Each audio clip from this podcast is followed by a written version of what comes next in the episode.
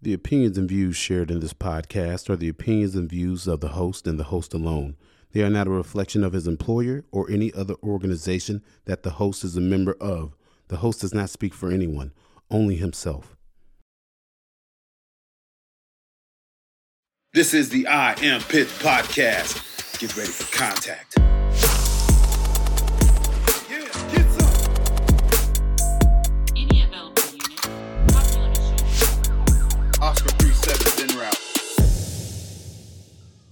Oh, your little man.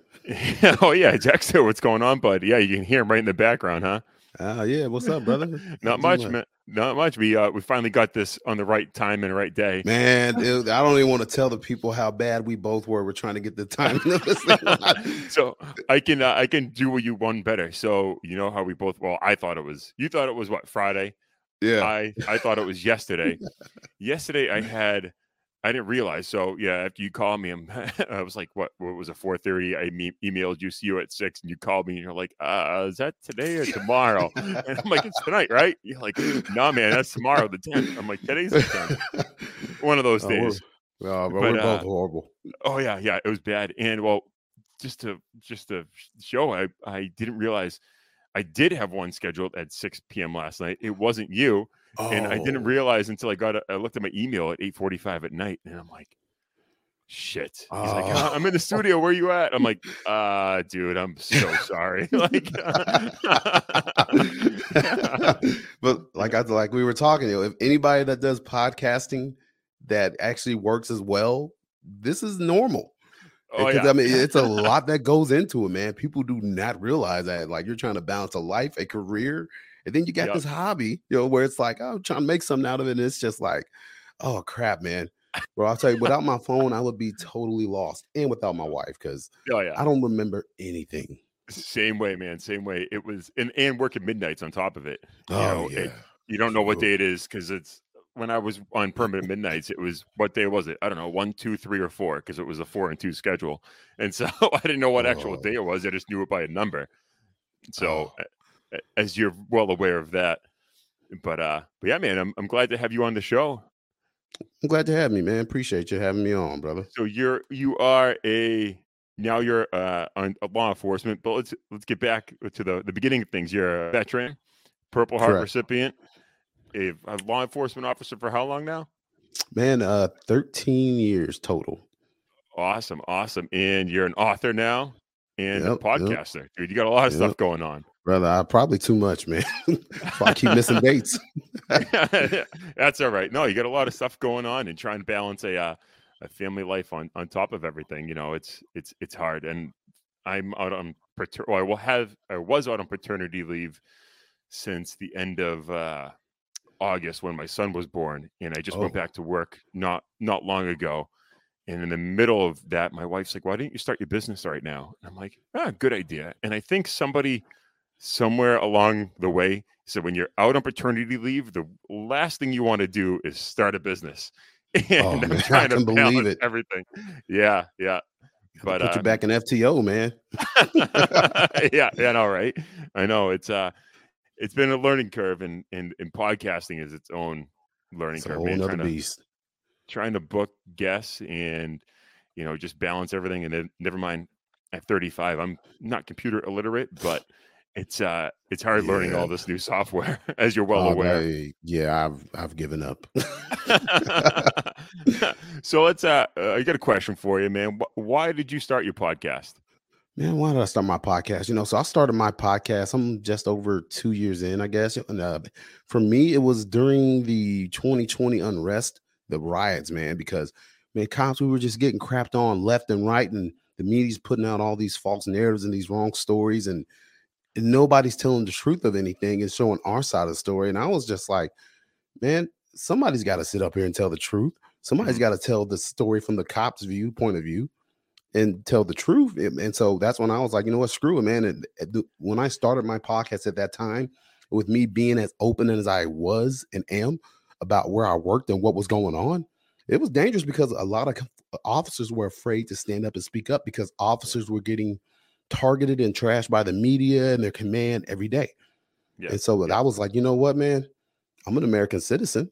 just because I put on this uniform does not mean that I've given up my First Amendment rights. So why is it that people can talk about us and say whatever they want about us, but we can't say anything? We can't say our side of the story. We can't have a voice. And so I was like, you know what? Screw it. I'm gonna do it, man.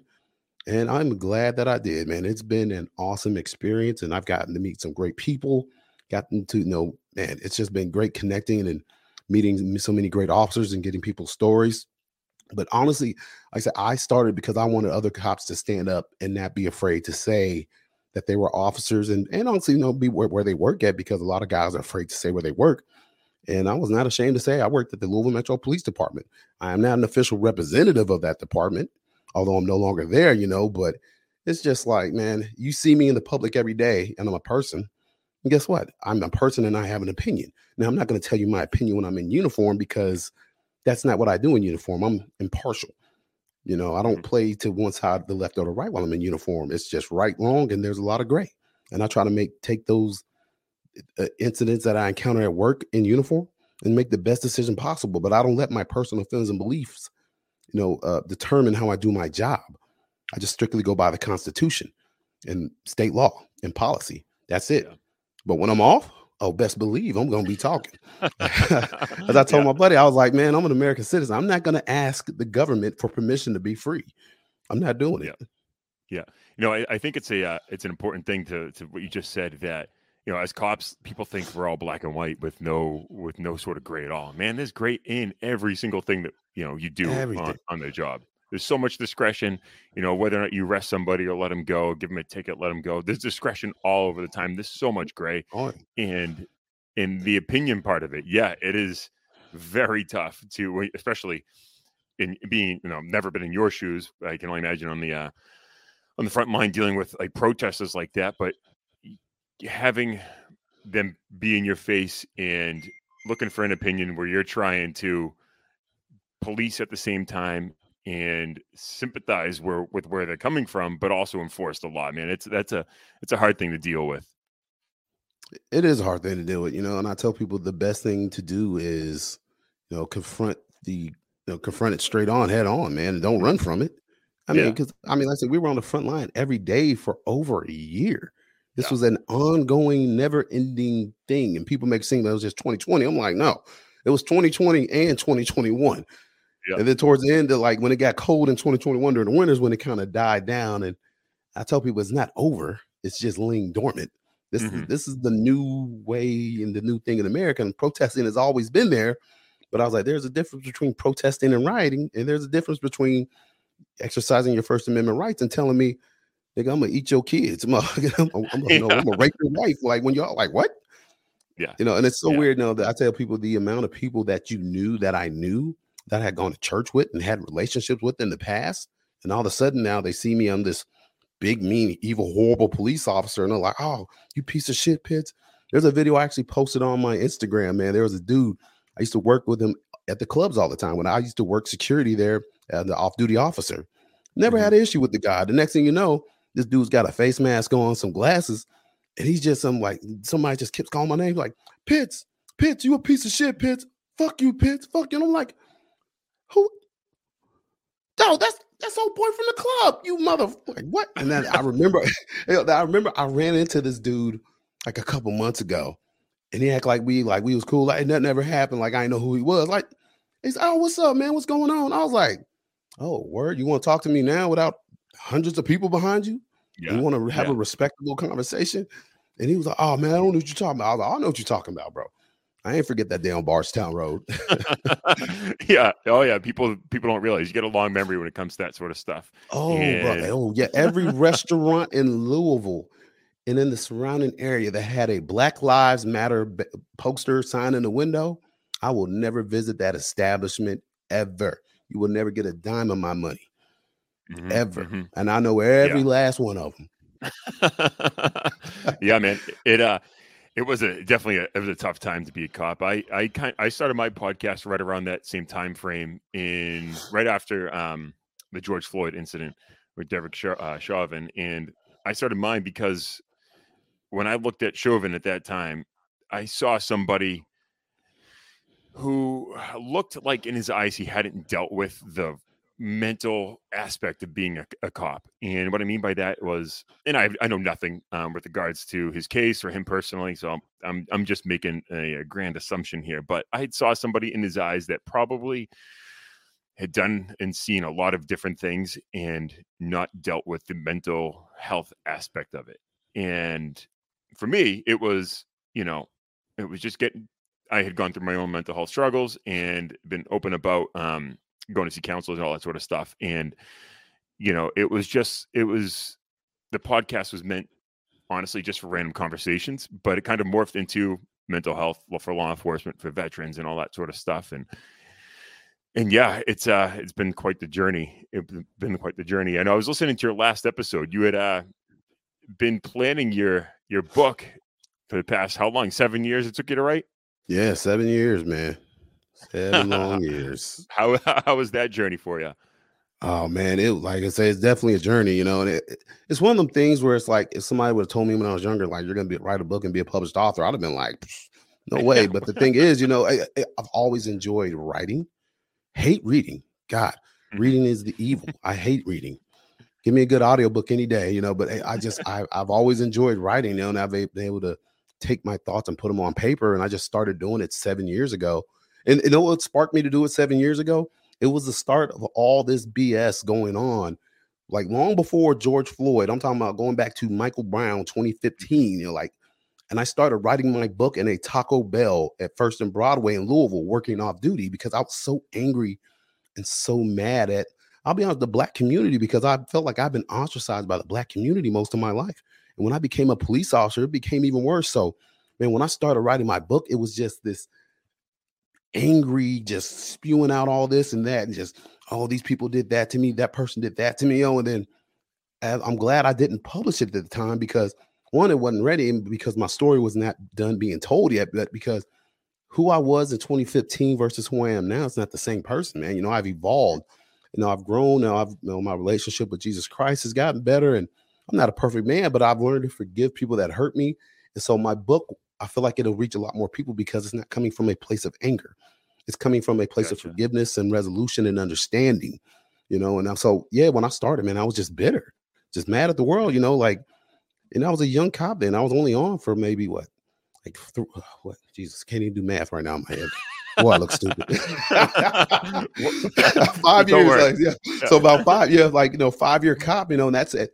That you know, at that five year mark is when the dream no longer mm-hmm. dream and it just becomes a job yeah. and it's just like no that bitterness starts to set in and you're the angry bitter veteran at the table that's always salty talking about command and the people don't appreciate us and i realized i was becoming that and i was like damn man they was really right yeah i uh, i started right around the same time frame i got sworn in july or excuse me i got sworn in april 5th 2010 and then started at the end of the academy in august yeah. so right around that same time frame but yeah it's right it's uh or you're right. It's right around that time frame where you start like becoming bitter, becoming angry, and you know what the hell are they doing? Why are they doing this? And talking about command staff and whatnot. Oh yeah. But uh, but if you don't mind me asking, why did you feel like you were ostracized by the uh, black community growing up? Oh man, so uh, when people read my book, there's a chapter in there called "Dark Skin Drama." So, man, I was made fun of when I was younger for being dark skinned by all the other black kids. Like when I was at Mean being fun of, I mean, I was tortured and terrorized and bullied and like beat up and hit. Oh yeah, bro. It, a lot of people don't realize that that still goes on in the black community, but it's never really talked about the whole ordeal of the light skin versus dark skin. Mm-hmm. And man, I hated myself for being dark skinned when I was younger. I was mad at God for making me dark skinned because I'm like, man, because if if I wasn't dark skinned, people would like me and people wouldn't make fun of me. You know, my family's from Mississippi, and so man, Mississippi has a long history of that. And I tell people that slavery's been over in America for a long time, but we can't sit here and act and pretend like there are not still lingering effects and ghosts from the past of slavery that and that's one of them man where the slave master you got to think you a white man and you got all these slaves and it's just you and your 10 kids and you know your wife and you got like a 100 slaves. Like, bro like, if they want to take it over they can take it over. So what do you got to do to make sure they don't join together well, let me do it. I'm gonna make sure that they turn against each other and that they don't come together. So you take the light skinned people, put them inside the house, you call them the house Negroes, and you got the big dark skinned people like me and my family members, you put them out in the field and, and you make them one feel like they're better than one's better than the other. You know, and then that way they'll never be able to come together and see who the true enemy is. And so that's why you know they call it's called colorism within the black community, but a lot of people don't realize that that still goes on, and that affected me for so many years of my life, man. And like I said, and I took that and I always felt like I was never good enough or I was ugly just because I was dark skinned. And, you know, I would hear people say stuff like, oh, like, you know, or about women like, oh, she's pretty for a dark skinned girl. It's like, how about she's just pretty, bro? Like, why, like, why I gotta be for dark skin?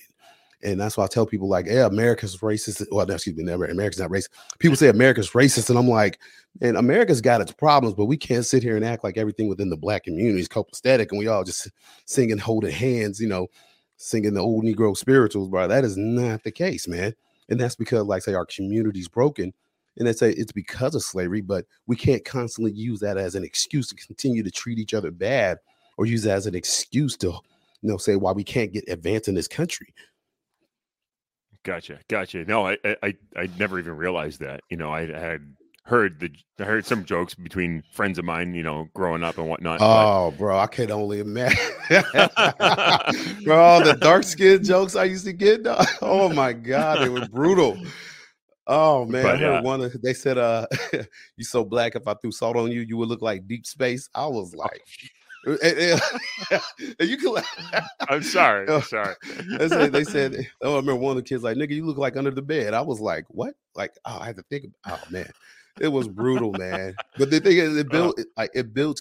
It made me perfect for policing because by the time I was grown and adult, I was like, you know, I'm on the street as a cop. People are hurling insults at me. I'm like, okay, Just sure, brush it right off. yeah, Yeah. yeah. okay, I've heard, I've, heard- I've heard, uh, I've heard better. You know what I mean? Sort of thing. yeah, It's, uh, you know, it's, uh, it's, yeah. I remember, you know, Dan Crenshaw, obviously the, uh, the representative out of Texas. Navy and SEAL. They had, he, yeah, yeah. And they talked about, um, when Pete, uh, Pete Davids, Davidson, Davison, uh, when, oh, when he and made fun of him on- about his eye. Yeah, he's like, and and, and Crenshaw br- brushed it off. He's like, dude, I've heard worse in the team room. You know what Oh I mean? God, So, yeah, bro. it's- you You better bring him. You better, yeah, you better tell me some jokes I ain't never heard before. exactly, exactly. No, it. Uh, I, uh, what is your book for people who want to get it? Uh, it's I Am Pitts, Memoirs of an American Patriot, and it details my entire crazy, crazy life my 38 years of existence, man. It's in, it's you know when I re- when I talk about the book and when I think about it, this and I read the story, and it's just like, damn, is this really about me? Like, has my life really been this crazy and insane, man? You know, just like from growing up dealing with the dark skin issues and you know going to Iraq and getting blown up and going to Walter Reed and seeing all these people in Walter Reed that are now famous and Congress people in 2005, bro. It's like, then I look at my life and going forward, and I had all these issues and losing my mother while on duty to suicide, and me in my uniform having to take my mom off life support at 26 at the start of my career, made two divorces, my struggles with PTSD, man. My book opens up with me sitting in the parking lot of the FOP lot lounge with my Glock in my hand and putting it to my head and ready to kill myself you know, and that it's just been an unbelievable ride. And I mean, I'm so thankful to still be here. You know, God has given me, I call it, uh, I've got 18 bonus years, man. You know, January 2nd just passed. That was the day I almost died in Iraq in 2005. You're alive. know, Day. Yeah, man. I'm just like, man, I'm still here, bro. And even when I didn't feel like I deserved to still be here, and I thought I wasn't deserving, you know, of living and living a life, and I wanted to die, I made it through it, dude. And that's why, you know, you podcasts like yours to talk about mental health, like especially within the law enforcement veteran community. And me, man, I'm more so focusing on everyone's mental health because, man, I just like I said, me losing my mom to suicide because it's a hidden thing. Like it affects everybody. You know, it ain't just the oh, veteran yeah. community, law enforcement, everybody. Everybody knows somebody that's killed themselves or that's battling some sort of mental issue, bro. And it's just, it's a people problem, you know. Yeah. But and, It- uh, it, it's it's more so in the law enforcement and veteran community because of what we endure daily. But bro, there's some people that ain't veterans that I would never want to.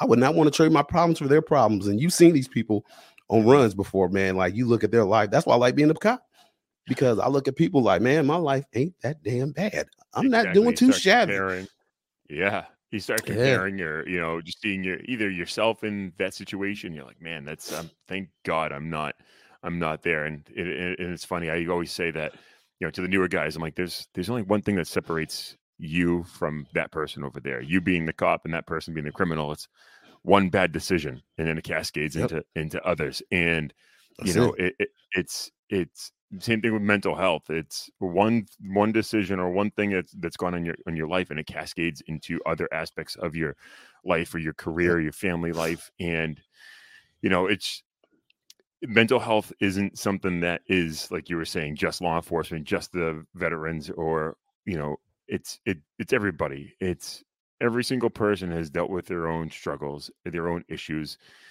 You know i have met many people like you were just saying that you know i wouldn't want to trade my struggles or issues with theirs because it's just overwhelming. And yeah it's something that you know we need to break down the stigma. I know when i started uh, in new hampshire it was we didn't we didn't talk about it the guys in the in the in the locker room or whatnot. If you if you had gone to a call and i'm not even saying that all mental health starts with a call or or mental health illness or suicidal tendencies start with a call but it's it's a it's cascading effect and the guys they they didn't they didn't talk about it. They didn't want me to talk about it and i just saw that progressing throughout my career kind of and wanted to do what i could to uh to help that situation reverse itself. And it's half of getting i believe half of getting over or getting through the struggles that you're going through is acknowledging and talking about them and that's what we have to do and that's what uh, people have to do is acknowledge the struggle that you're going through and and talk it out whether it's with a counselor or a best friend or whoever it is it, it, it's talk about talk about it it helps you formulate your thoughts especially when you're down in that dark place at that time and yeah it's just getting it out there to, to be in the open so other people know that you're going through this through that struggle and you know we Mm. got to be careful within the law enforcement community with that because you know it's it's good to talk to people but we have to watch who we talk to and you know because like you Oh, were yeah. saying it's not it doesn't start with a run but it's what i call trauma stacking man it's one bad run here you know kid died you know another kid died you know somebody got shot in the face and just keep stacking stacking stacking i mean you go years upon years upon years of the worst days of people's lives and what do we do And let's go to the bar man know what we're gonna do we gonna drink we gonna drink we gonna drink Yeah. the demons away yeah you know, you see that young girl over there at the bar, you're gonna go, nah, you're gonna go smash that tonight and you're gonna be all right in the morning, bro. You know, that's Yeah. that's how we that's the old school way of how we do things, man. And it's so archaic then be and it's so entrenched in the society. Expect like Mm-hmm. it's like I say, it's even worse in the law enforcement and veteran community because that is just how we've always coped with alcohol and sex and all the, you know, and just working tons of overtime. And that's just how we've always done it. And the one thing I hate hearing, hearing people say is, why do we do it this way? Because we've always done it this way. Well, Mm. just because we've always done it this way, don't know mean It's like nails on a chalkboard. right way. Yeah, man, it's just like change. Oh, wow. No, bro, you do, and it, like I say, I go back to the black community. It's even worse within the black community. The stigma of mental health, like we don't deal with mental health in the black community. We just don't talk. I got a family member that said therapy. That's for white people. I'm like, no, bro, it's for everybody. There's a you need medication. Listen, the pastor Yeah. can pray for you all he wants, speak in tongues, dog, but you need some medication. Like, you know? yeah. Oh, no, it is. It is for everyone. Uh, you know, It's and everybody.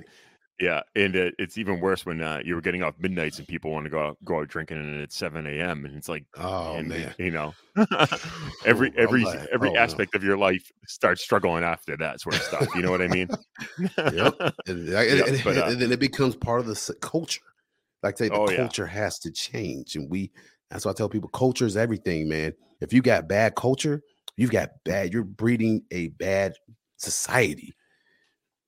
Yeah. Now I got a question for you. What, did any one of your leaders, either in the military or in law enforcement, did any one of them ever ask or say to you guys that they were going or had sought mental health help? Hell no, God no, nobody, yo, nobody. Like when I was spiraling downhill and getting out of control, and I like, I dude, I was messing up big time. Like I was going code three to like code one runs. like I was like, man, I had an accidental discharge with my shotgun, bro. I mean, I was putting people in cars without searching them, and I was like clearing entire buildings by myself, like tombstone courage. Oh no. And it was my one leg huh? sergeant. I didn't give a shit, bro. And this one my Yeah. sergeant that was a Marine that had one leg that realized, hey man, what's going on with you, bro? Like he ripped my ass and like they ended up taking me off the streets, and my command, chain of command at the time was phenomenal. Sent me away for 30 days, like go take care of yourself. And what Mhm. did- what did- what was take care of yourself? Not be at work. That's what it was. I didn't Yeah. go get mental health counseling, nothing. I just kind of took time to kind of decompress, but it was nothing more than just don't be here. That's what it was. We're not going to fire you. We could, but you're a good dude. We like you. You know, and, and, and that's all it was. I was like, hey, no, just don't be here, decompress, come back when you're ready. And I went back if one to of work, your man. leaders had been like upfront or honest or had said that they had gone to seek counseling, would you have gone at that point? Absolutely. do you think? because Yeah. I I held those guys in such high regards and still do. I still talk to them. Man, Mhm. I I looked up to those men because those were the type of people I wanted to be as an officer. Like these guys were like gods to me, and I'm like, you know, if that, they tell me something like, hey man, if they would have been like, hey, let's go to the bar and get drunk, I'd be like, all right, let's go to the bar and get drunk. But my one leader, man, Major Christopher, he was actually on my show. I interviewed him. He Yeah, told I me, hey man, that one. yeah, he was like, let's go grab some coffee and chat. And man, it felt so good just to have somebody that seasoned and experienced in life and would just chat and pour out everything I was going through. And that was phenomenal. It was great, but it wasn't enough because, like I said, I was all these traumas I've been stacking in my life from having you know identity issues from being dark skinned and you know Iraq and then you know divorce, you know, another divorce, you know, then my mom's suicide and then everything at work. And it's just like you know, a best friend is only so is good only to a certain point, but you need Mhm. a actual professional. Mhm. And Mhm. that's what, and I feel like no, that- go ahead. s- uh, so you need that mentor, and it seems like the major was that mentor for you. Oh yeah, great guy, man. You know. Freaking, I wish he would come back, but he ain't doing that. yeah, and and it and it's funny because people, you know, you probably heard the Jocko podcast, but he had uh, always made the the connection of you know mental health being like uh, going to see a counselor, kind of like going to see the brain mechanic. You know, as soon as your car gets start getting out of alignment, you got to bring it to the mechanic, get it back in line. It's the same sort of thing with your brain. You know, as soon as your brain starts, the screw gets a little bit loose, you got to bring it right to the mechanic and tighten, tighten right back up. yep. But uh, yeah, how did you celebrate, or how did you remember, uh, or do you do anything to remember your actual alive day? Bro, I had the worst steak of my life at Outback Steakhouse. I was so disappointed. did you tell me you're a veteran, get it for free? no, I did not. I did not. I, I don't know if that'll work at an Australian restaurant though. It's like, eh, hey, Dan sure might. but yeah, yeah, you know, and hey, so we usually try to go out every year and celebrate and do something, nothing crazy, you know. But you know, I got a Yeah. steak, man, and I was like, bro, this is the worst steak I've ever had. This is disrespectful. This is borderline disrespectful, man. At, at Outback too. That's usually, you know, it's it's kind of good. It usually is, man. Like my wife's food was horrible. Like it did. She got the uh chicken, the fried chicken with like the little glaze on it, man. It looked nothing like it did on the uh you know the menu, and I was just like, bro, this was a bad idea. I was trying to switch it up. We don't go to Outback often, man, but I was like, I'm gonna do something different, you know. And Yeah. The, the shrimp, the coconut shrimp, the shrimp on the barbie was phenomenal. I will say that. Oh, And yeah. the blooming onion, you can't go wrong. No, but every, other than that, man, that was, you know, that was it, man. I was I was off that day, and oh, I- and that was at one of the points, man, where I was like, I was struggling with the podcast. I was like, I need to put out another podcast, and you know, sometimes you just get so I got I was getting lazy. I was like, I got to sit down and research, and I was like, man. Let me just go home and do it, man, and just start researching. I bang one out real quick and put one out, man. But I'm, Yeah. it's always funny, like with podcasts, like it's like I'm never in the mood to do it, even though I like doing it because there's so much that goes into it. But but once I do it, I'm actually happy. Like ah, that feel good, man. And Yeah, then the pressure's yeah, on because it's like oh, It's like me. I was kind of stressed. I'm like, all right, I got to talk to Dexter at 6 p.m. yesterday. No, all right, and then not today. and then I'm like, you know what? No, like, you know, it, it, it's like you said, it's all right. Got to plan this, got to plan that, got to uh, make sure the baby's taken care of. My wife, my wife's cooking dinner over there, and uh, and all that sort of stuff. And uh, yeah, it is kind of stressful doing the podcast, but it's it's cathartic. It's awesome. I love it. You it is, I mean? man. It's It so fun, like, dude. yeah it, it, it allows you to i mean i rarely hold conversations anymore and i'm trying to do my best with you rarely rarely hold conversations anymore where i'm actually letting the person finish a thought without jumping in in interrupting them in not a bad way just in general in You're a podcasts i think Yeah.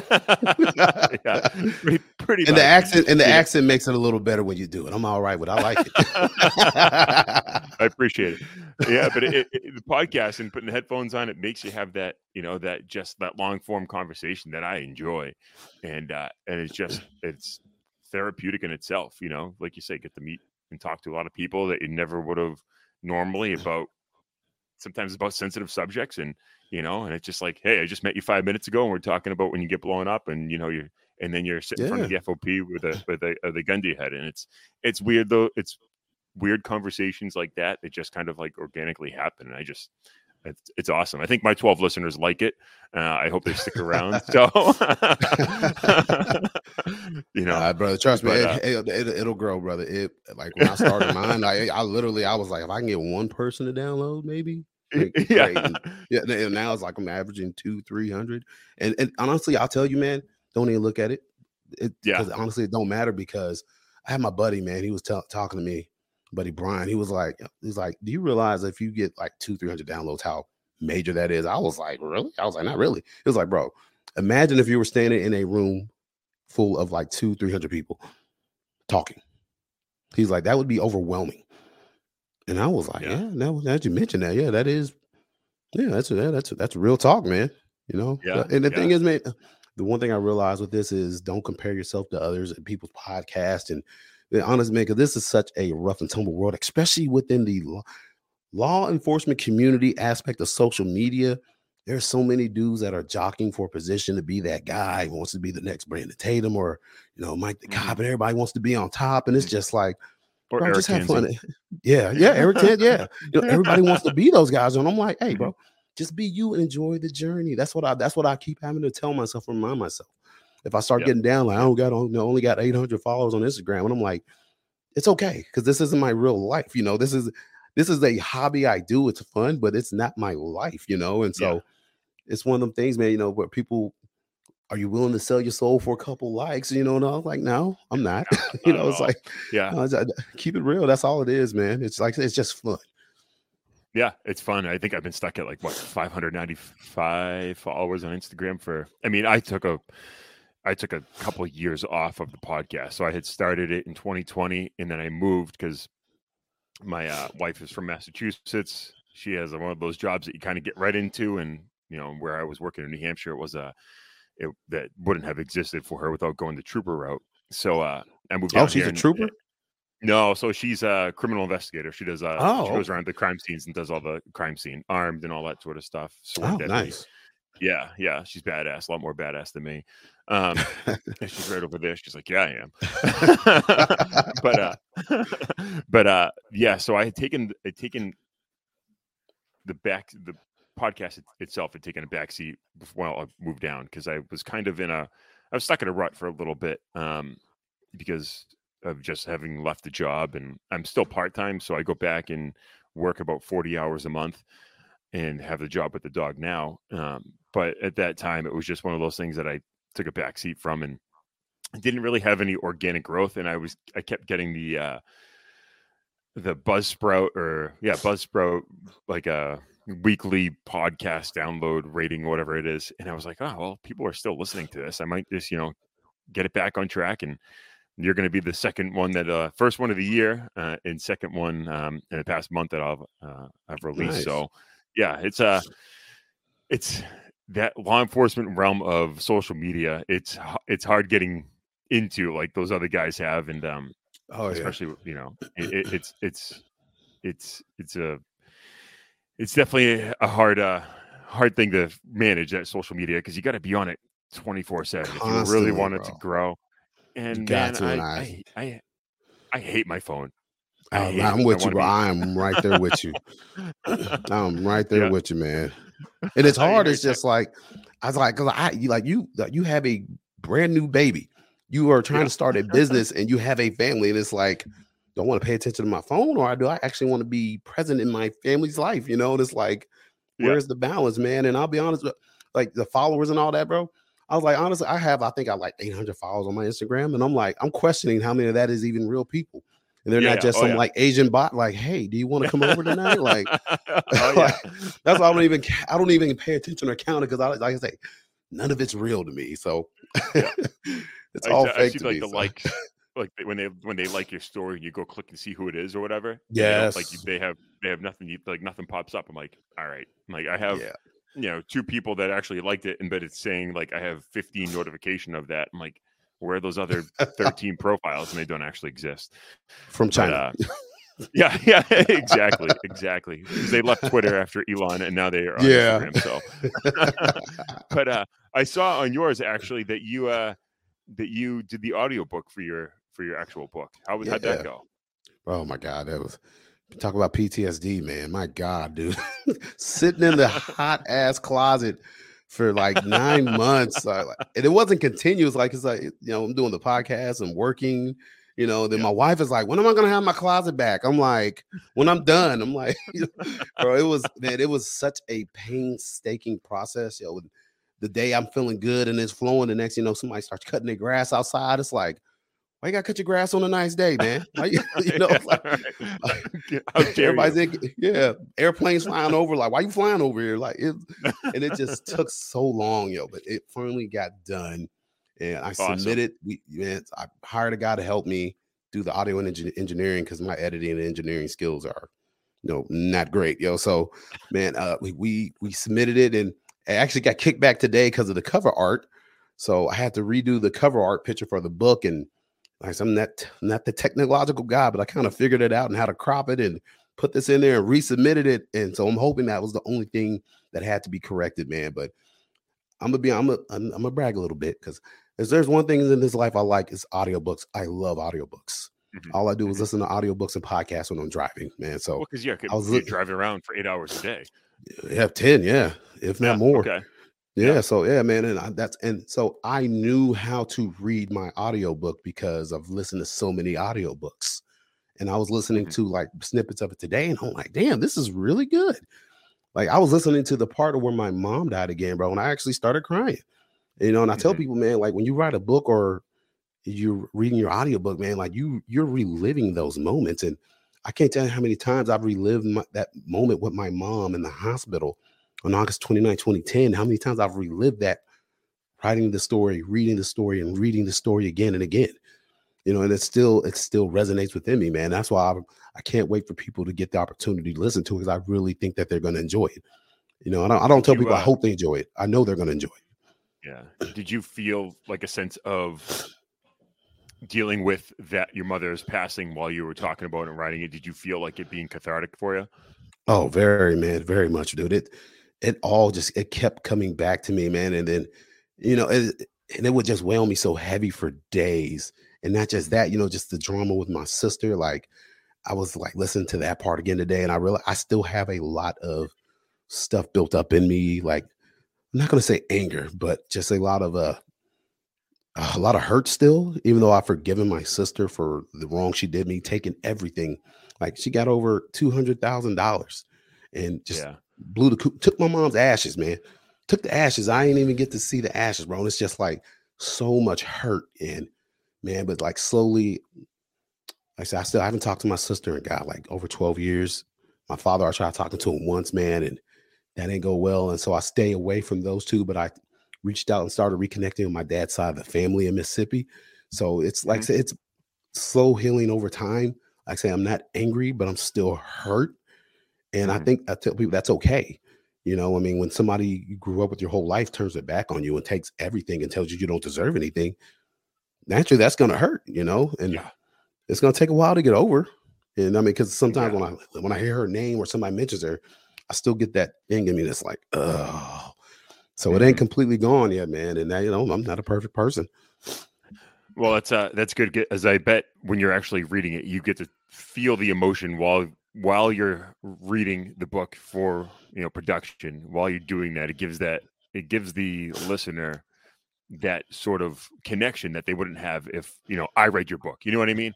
It's Yeah. uh it's that sort of connection to the actual events that had uh that had gone on in your life. Sorry, you can probably hear my uh my son in the background right now. So Oh, you're fine, brother. Yeah, Between his crying and me coughing and hacking, man. So I got you, uh, coronavirus you in a- 3.0 over here. Something I don't know what's going on. oh yeah.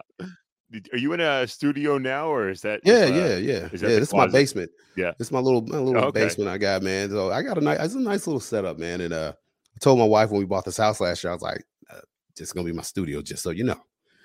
And I've thought, you know, I've thought about moving it out to the basement, like to a separate, like a small section, but so we could Mhm. have this for guests. But I'm like, man, I'll put them on an air mattress in the living room or something, bro. Yeah. I like having my little studio. They're gonna want to see the studio too. You know, they're gonna want to be a part of it and uh and and, and take it Oh, all in. yeah. That's a that's that's what I'm doing right now. Is uh the house that we're in, finishing the downstairs for for a uh a kind of like a living area because we have a small upstairs and uh gonna put the studio downstairs once that's completely done. It's not yet, but it's getting there. Are Um, you gonna have some uh you gonna have some uh in-house guests? You planning on it? Yeah, yeah, I I have a few in the area. Um, as you know, it's very difficult with schedules and all that sort of stuff. But I have a. You ever see, I don't know if you're a hockey fan, um, but there's a, a movie that was made called uh, Goon, and I remember that from back in the 90s, wasn't it?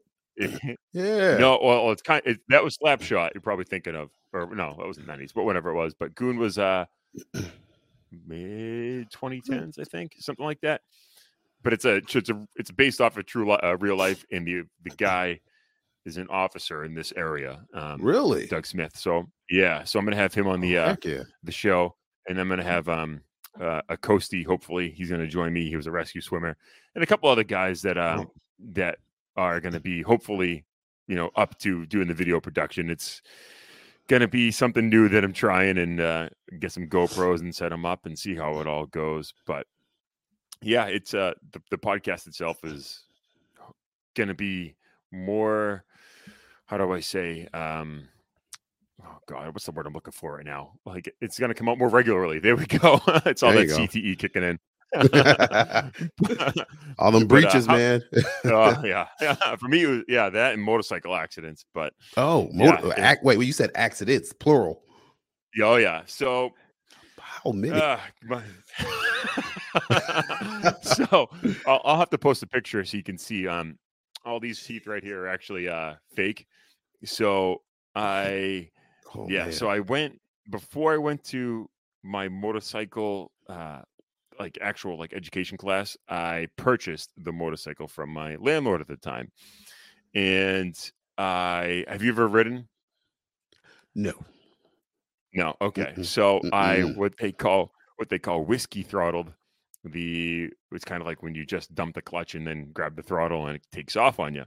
And I slammed into a boulder and teeth Oh. first, mind you, teeth first, and uh, basically went. I was out for a little bit, and uh, the bike landed on top of me, and Oh God. it was uh it was yeah yeah it was uh one of those things and yeah i'm not the best motorcycle rider so i kind of uh, put it on the back seat it's actually further on the back seat than the podcast was but um but uh yeah so i'm de- uh, i actually was dealing with a lot of post post concussion syndrome after those uh, motorcycle accidents and i thought it was you know pts at the time but it was actually just like a lot of just tbi sort of injuries yeah. and I didn't know at the time. And is the only uh like I talked about on a previous podcast, there was only um like the one differentiating factor between TBI and PTS. And it's the recurring nightmares. Everything else is the same. And people, you know, it's been progressing to be more become more relevant, more out in the open. Um, but I thought I was dealing with a lot of, you know, post traumatic stress, but it wasn't that. It was the traumatic brain injury syndrome. Yeah. Dude, So yeah. And then obviously scary, bre- yeah, breaching, like I said, doesn't help. Um, and I can, I was to the point where I was feeling it every time I went to the range, and it wasn't just your normal headaches, you know, because you're, for me, I was, you know, shooting the, the uh, sniper rifle uh, often, and it wasn't just your normal headaches from the range; it was the actual concussion of shooting that was giving me the headaches, and it was like, it was felt like my brain was getting torn apart. The overpressure, man. Yeah, yeah, definitely. But uh so when, when did you enlist in the army? How old were you? I did Uh, it completely different. was. Well, yeah, uh, man, I was what 19 years old in uh 2003. In- Okay. in was August it 9 5th, 11 that made you want to 2003. enlist? Yep, 9 11, bro. Yeah. That I tell Yeah. people when I write about in the book, It's the combination of 9-11 and Black Black Hawk Down because they okay. September 11th happened and Black Hawk Down came out October, and it was just like, oh man, I'm gonna go get me some. I'm gonna be a ranger. yeah, yeah, yeah. Who did you? Uh, uh, what unit you serve with?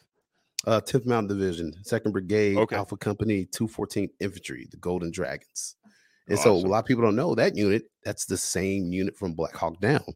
That when the Oh, shit. Rangers were trapped in the city, yeah, Alpha Company Yeah. went into the city to go get the Rangers out. So 214 You Infantry. So with, I uh, didn't get to be, yeah.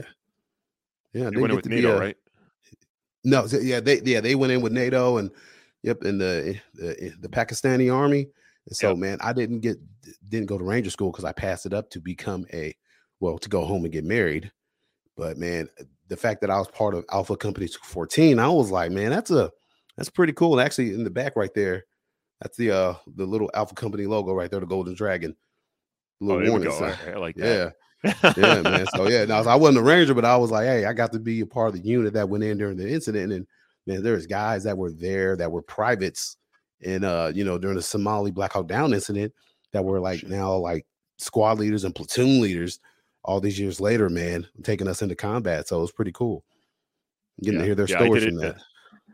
I uh, I'm probably I'm a few years younger. I'm 35 now. I'll be 36 this sometime this year and uh, later this year. But um, I wanted that life in 20 2005 2006 when I graduated, but I chose to go to college instead, and then uh, got hired by the PD in 2010.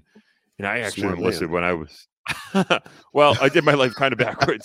No, I didn't say backwards, but everything happened for a reason. And and uh, I uh, I enlisted as a medic, still in the Army Reserves now. So nothing I say here is uh, representative of the DoD or any agency thereof.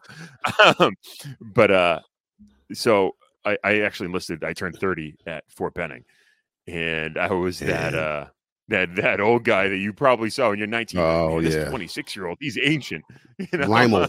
but My buddy Rymel, Yeah. he was he was a he was actually a paramedic and joined the army at like 35 because no they were shit, huh? extending the age because of the war. So what was that? Yep. What was that like for you going through at 30, looking at all these kids like 18, 17, 18 years old? Like so like like you're saying i still had some of the i'm i'm, I'm not pissed off but i still have some of the i'm joining because of 9-11 in me my the only um the only military i had in my life at the time was my or my family was my my grandfather and he talked about you know enlisting uh he enlisted in the air force was the army air corps uh, i think it was yeah it was during korea but i believe it was the air force at the time yeah. and um yeah and so you know so he enlisted because of what was going on and all that sort of stuff and you know i chose to go to college at that time frame in 06 and you know everything happens for a reason but i get there and you know you know how it is they they they see you and they're they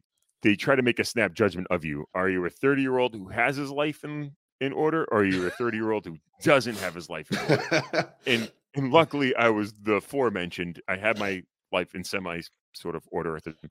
And um and yeah, so you know, it doesn't I obviously have been through the, the academy.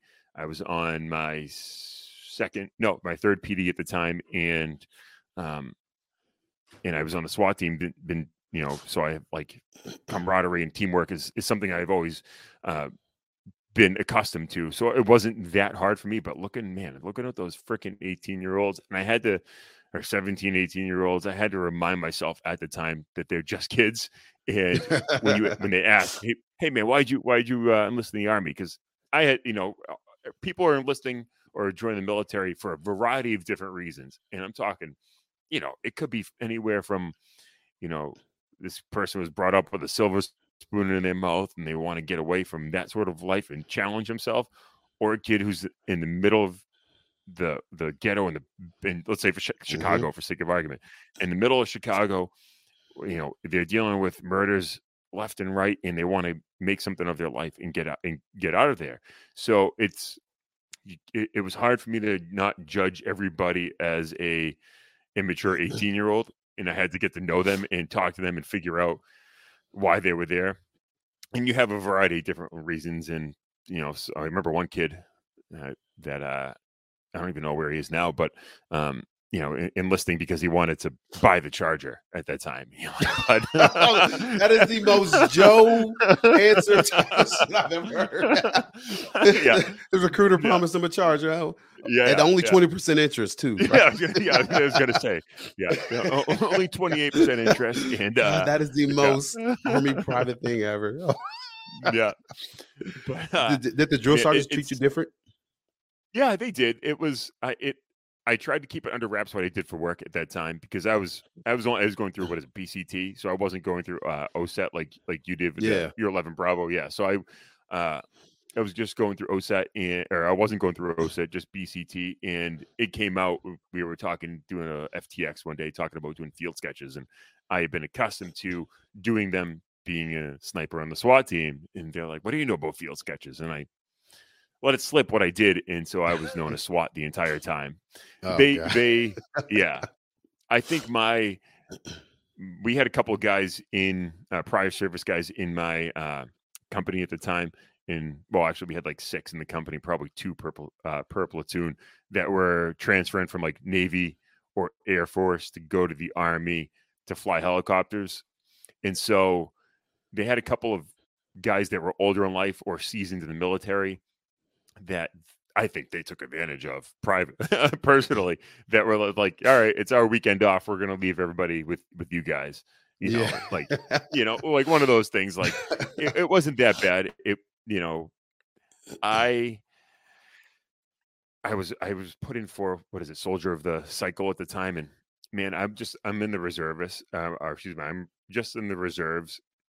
Not saying anything bad about the reserves itself, but you got kids here that are starting their careers, and I, you know, went through for the board, but I'm like these, it's going to benefit these kids, these men and women at the time, to get the Soldier of the Cycle award. It's not going to benefit me. A- a- As, as I don't know if that's a bad thought or like a bad way of thinking of it because I'm still making myself better and going through these uh, boards and whatnot, but and wasn't putting in the time or the effort to actually study as much as or as as I should, I guess.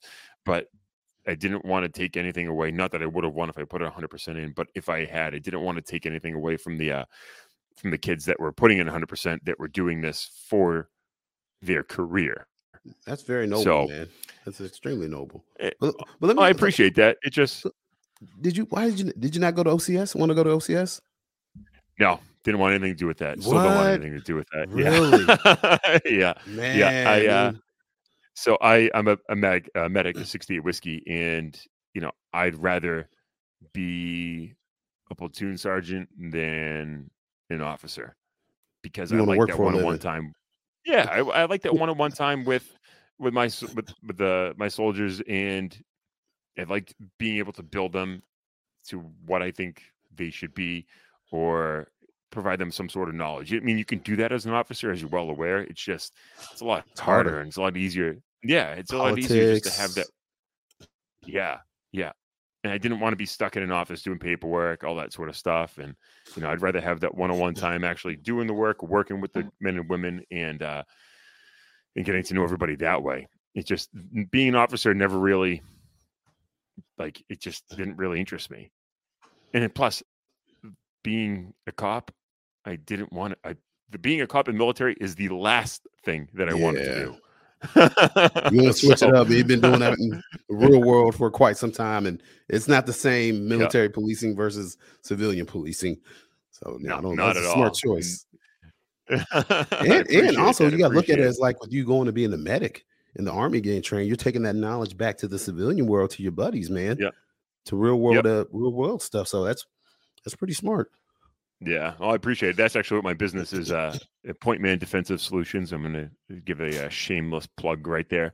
Go for Um, it, brother. Go for It's it. It's actually that's what it is. It's uh, it's actually using the medic skills to train not not only first responders, law enforcement, uh, fire, and EMS, but it's actually training everybody in how to save a life. It's trying to make people one percent better. If I could, if I could offer the training for free, I would. I'm offered at the uh, the least costly price as I can. You know, it's just it's something I love doing. I, I love training and uh and yeah, it's like you said, it's bringing that knowledge back because that's half of what the army is or the military is. It's bringing that knowledge back to your, like I don't know, private employer if you guess to call it that way, or just your employer, and you know whether it's leadership skills, job skills, whatever it is, bringing that knowledge back and transferring it back into uh, regular life.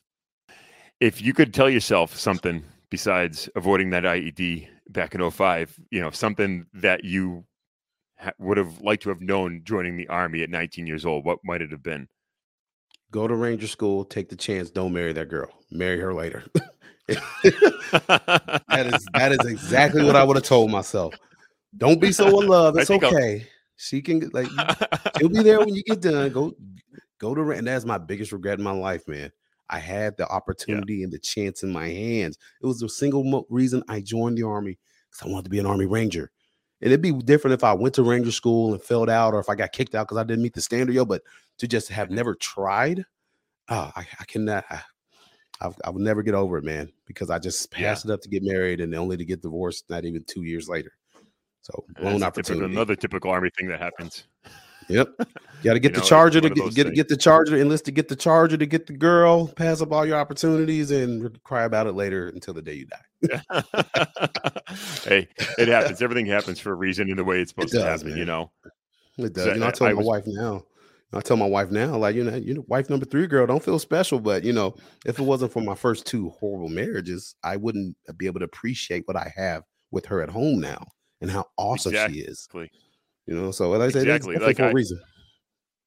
I, I talk about that too because I was uh, previously married and with no kids or anything like that. But if I had uh, enlisted at 06 or 2006, I might not have met my present wife and wouldn't have my four month old son. And there's nothing that I would wouldn't do for them. You know what I mean? So it's Oh, yeah. it, it everything happens for a reason, dude. It, it's just one of those things. It's the same thing with uh when you enter policing. If you could tell yourself something, but when when you actually rose your right hand and raise your right hand and uh, sworn in, what what might it be? Actually, that's kind of what I'm doing my second book on, man. Just Second kinda book. yeah, yeah. I'm gonna start working on it this year. Just kind of that conversation Okay. between my young self and my old and my salty veteran self, yo. But kind of pass some knowledge on. you know? What would I tell myself? You know, it's so many things. I think the one thing I would tell myself is to not get lost in this job and Mm-hmm. to still maintain your identity outside of your uniform because Yeah. I, so many of us get caught up and swept up in in just being a cop and it's like it consumes you and it's like you love it but it'll never love you back yo but you you have to have something outside of being a cop to make you who you are and unique. And man i mean, I mean for years man all i was was dex a cop. I'm a cop. I'm a cop. I'm a cop and man and i remember during the riots and as i was getting older and i was hurting a lot more and i was like you know i'm sitting to talk to my wife like who- am I? What would I be if I wasn't wearing this uniform? You know, and I could never answer that. And so that's a that's why I'm kind of glad I also started the podcast and I wrote a book because man, it it gives me something more to focus on and look out for, look you know look forward to besides just putting on the uniform every day, which I love. That is my passion. That God created me to be a cop, but I'm not going to be a cop forever. You know, I'm gonna do it as long as I can, but I'm one day I'm gonna take the uniform off, and I don't want to just be able to at the bar and have a bunch of cool stories from the streets. Always dwelling on the past, you know, just talking about, you know, like guys I know from Iraq. All we talk about is, you know, 2004, 2005 Iraq, and it's just like, what about the rest of life, bro? Like, it's 38 years I've been alive, man, going on 39 years. You know, that's a Mhm. small snippet of my life, and you can't let that small snippet of your life be your entire life and your entire identity. You have to move on, and so that's why I'm glad Exactly. I now I I'm a published author. I have that to throw in front of my name besides just being a cop. I'm a podcaster, but Lord knows everybody's got a podcaster. How special is that really? But it's still, and you know, but it's just, but it, it's something I take pride in because a lot of people have a podcast, but not everybody's consistent with it. You know, you got some people put it out once every year or something, you know, but I'm doing pretty good keeping it consistent, man. And so I'm just proud to have something that identifies me outside of the uniform. That's why I tell people that my podcast is the I Am Pitts podcast. The last thing I want to do is have be like some people that have officers still in their name. That nothing against them, they're great guys, Mhm. but it's like you have Officer Daniels who hasn't been a cop in a long time. Great guy, funny Mhm. content, but he's not a cop anymore. you know, you have Officer Tatum, you know, Brandon Tatum, he's great content, but he's not a cop. And I was like, man, I don't want to just be, you know, box myself into Dexter the Cop podcast. And I was like, no, more than just a cop. I am Pitts. I can be Pitts in Mhm. uniform, out of uniform, wherever I am. I'm always going to be Pitts. So that's why I decided and came up with I am Pitts. You know, I don't want to just be a cop my entire being, you know, my entire time in this life. Yeah, yeah. It's it's not who you are; it's what you do. That's all it is. You know, people say that. Who are you? I'm a cop. That's not who you are, man. It's you know, you're a father, you're a husband, you have, like you said, you're you're an author, a podcaster, all this, all these other things, and I can definitely relate with that because for me, when I left full time, it was I had to remind myself probably every day to stop living life in the rearview mirror. Because like you said it, it's one of those things that develops into who you are and it's hard to separate it and make it It's what you do but not who you are and it, it's just one of those things of you know like i said have these outside activities have those other people that especially close friends that aren't law enforcement you know because you can go and you're not talking about the job while you're off duty it's having a different life while you're off duty. You go to work and you become the cop You- and you once you once you're done and you're done for the day you take your uniform off and leave the station it's one of those it's just what you are leave the job where it, it where it has to be and for me it was like like like i was saying not living life in the rearview mirror. It might have been what i did but it's not who i am anymore. Who i am is ahead of me you know being a, a father a husband all that sort of stuff and yeah it's uh there's definitely great advice. I wish i wish i i knew that at that time when i was getting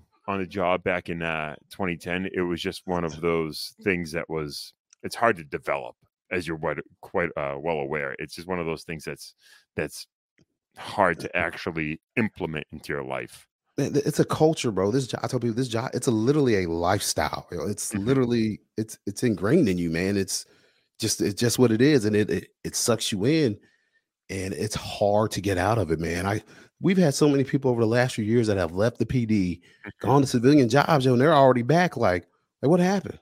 Hated Yeah. it. you know, Yeah. I tell Yeah. people, understand. I left policing. I went to go do Fed work. I was on the border patrol for a year. Hated it, man.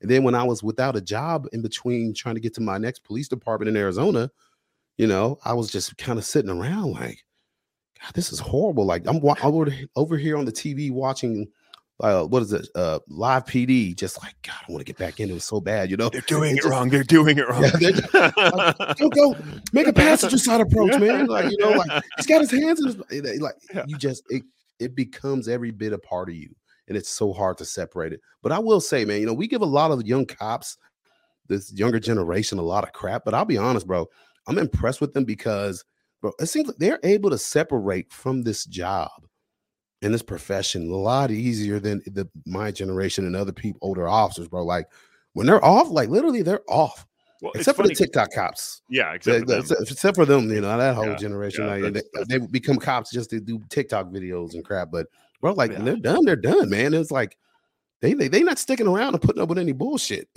yeah I'm, I'm kind of uh, impressed by that.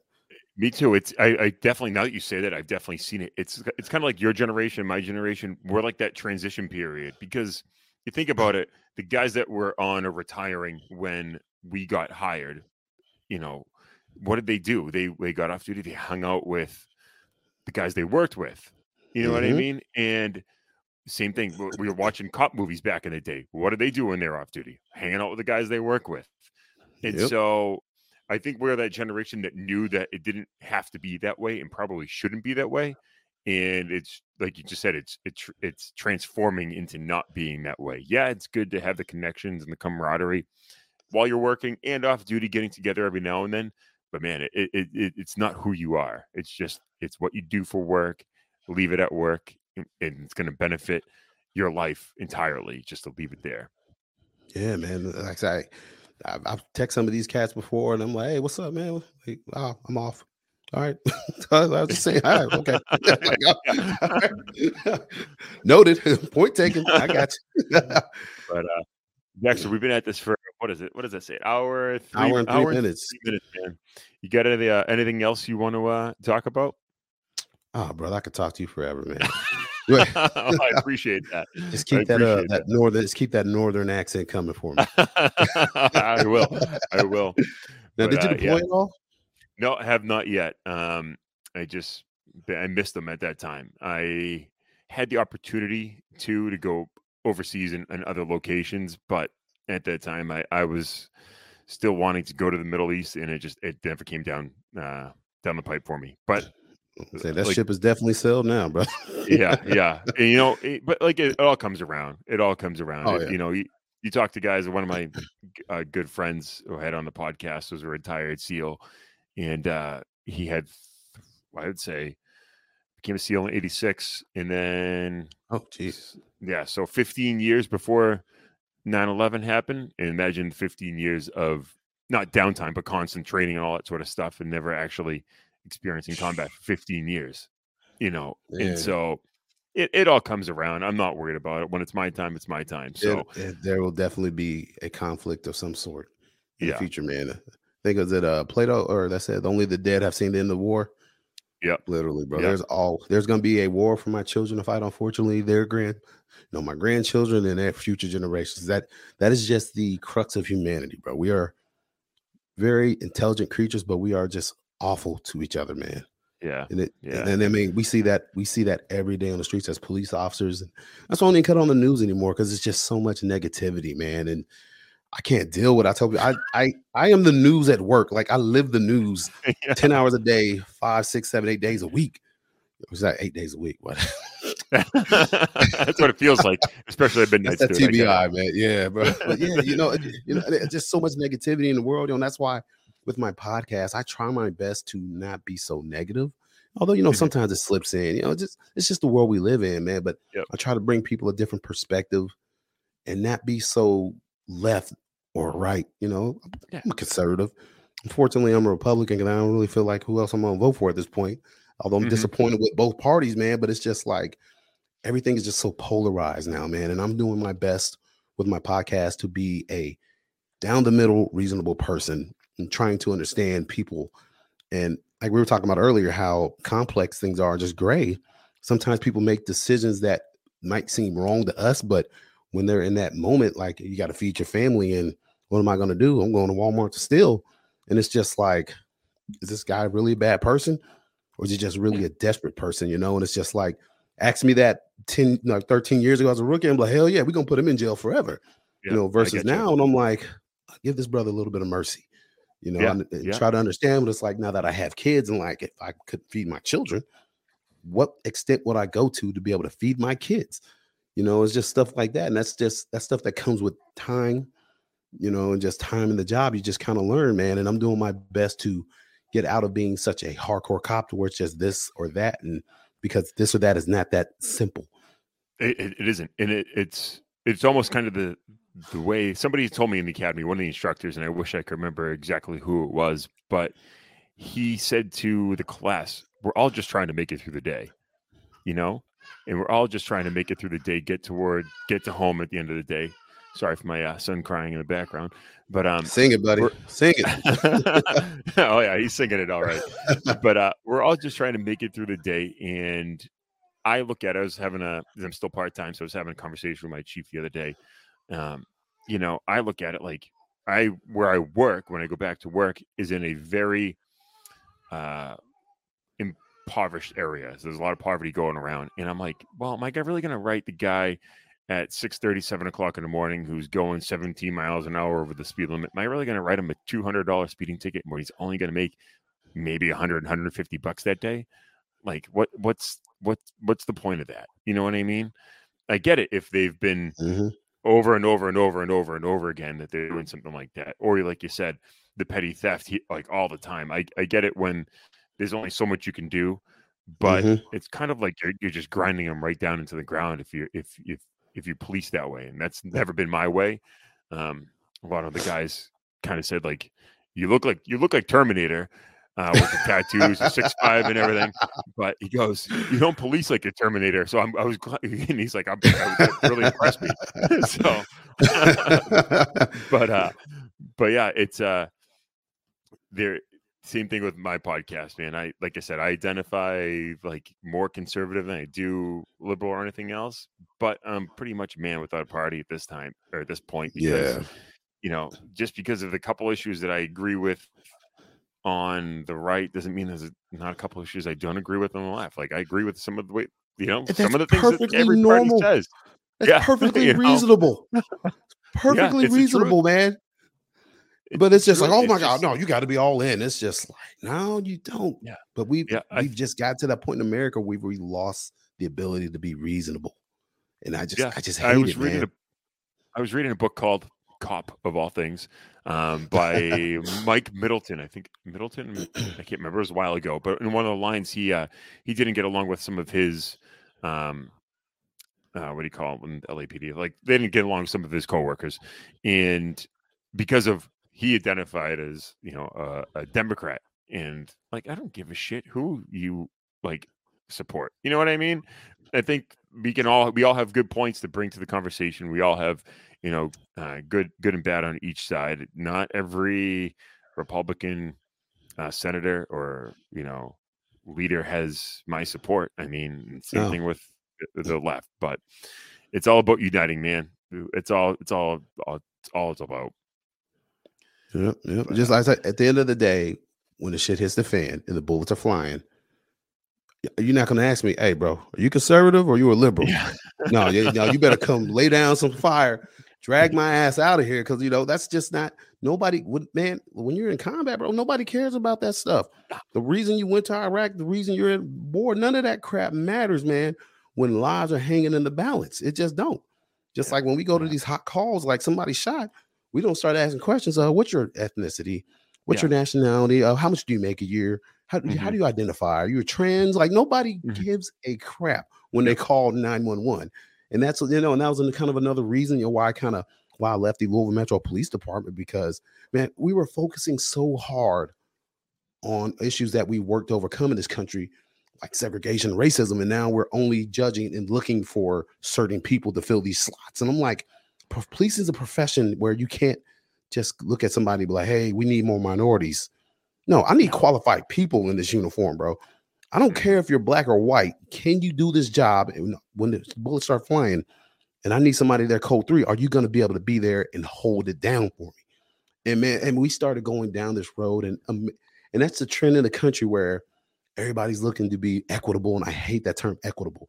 It's just like you know, racial. I, I just hate those terms because man, the '90s we was there, bro. Like after 9-11, we was there. Then all of a sudden, it's like everything's gotten thrown out the window, and now we're looking at we need to hire more minorities.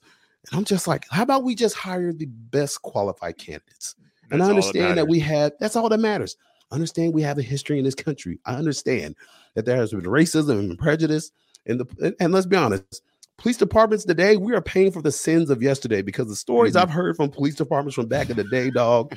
hey man, I don't blame people for marching and protesting at all because Yeah. the stories I've heard from cops, I'm like, God damn, what did y'all do?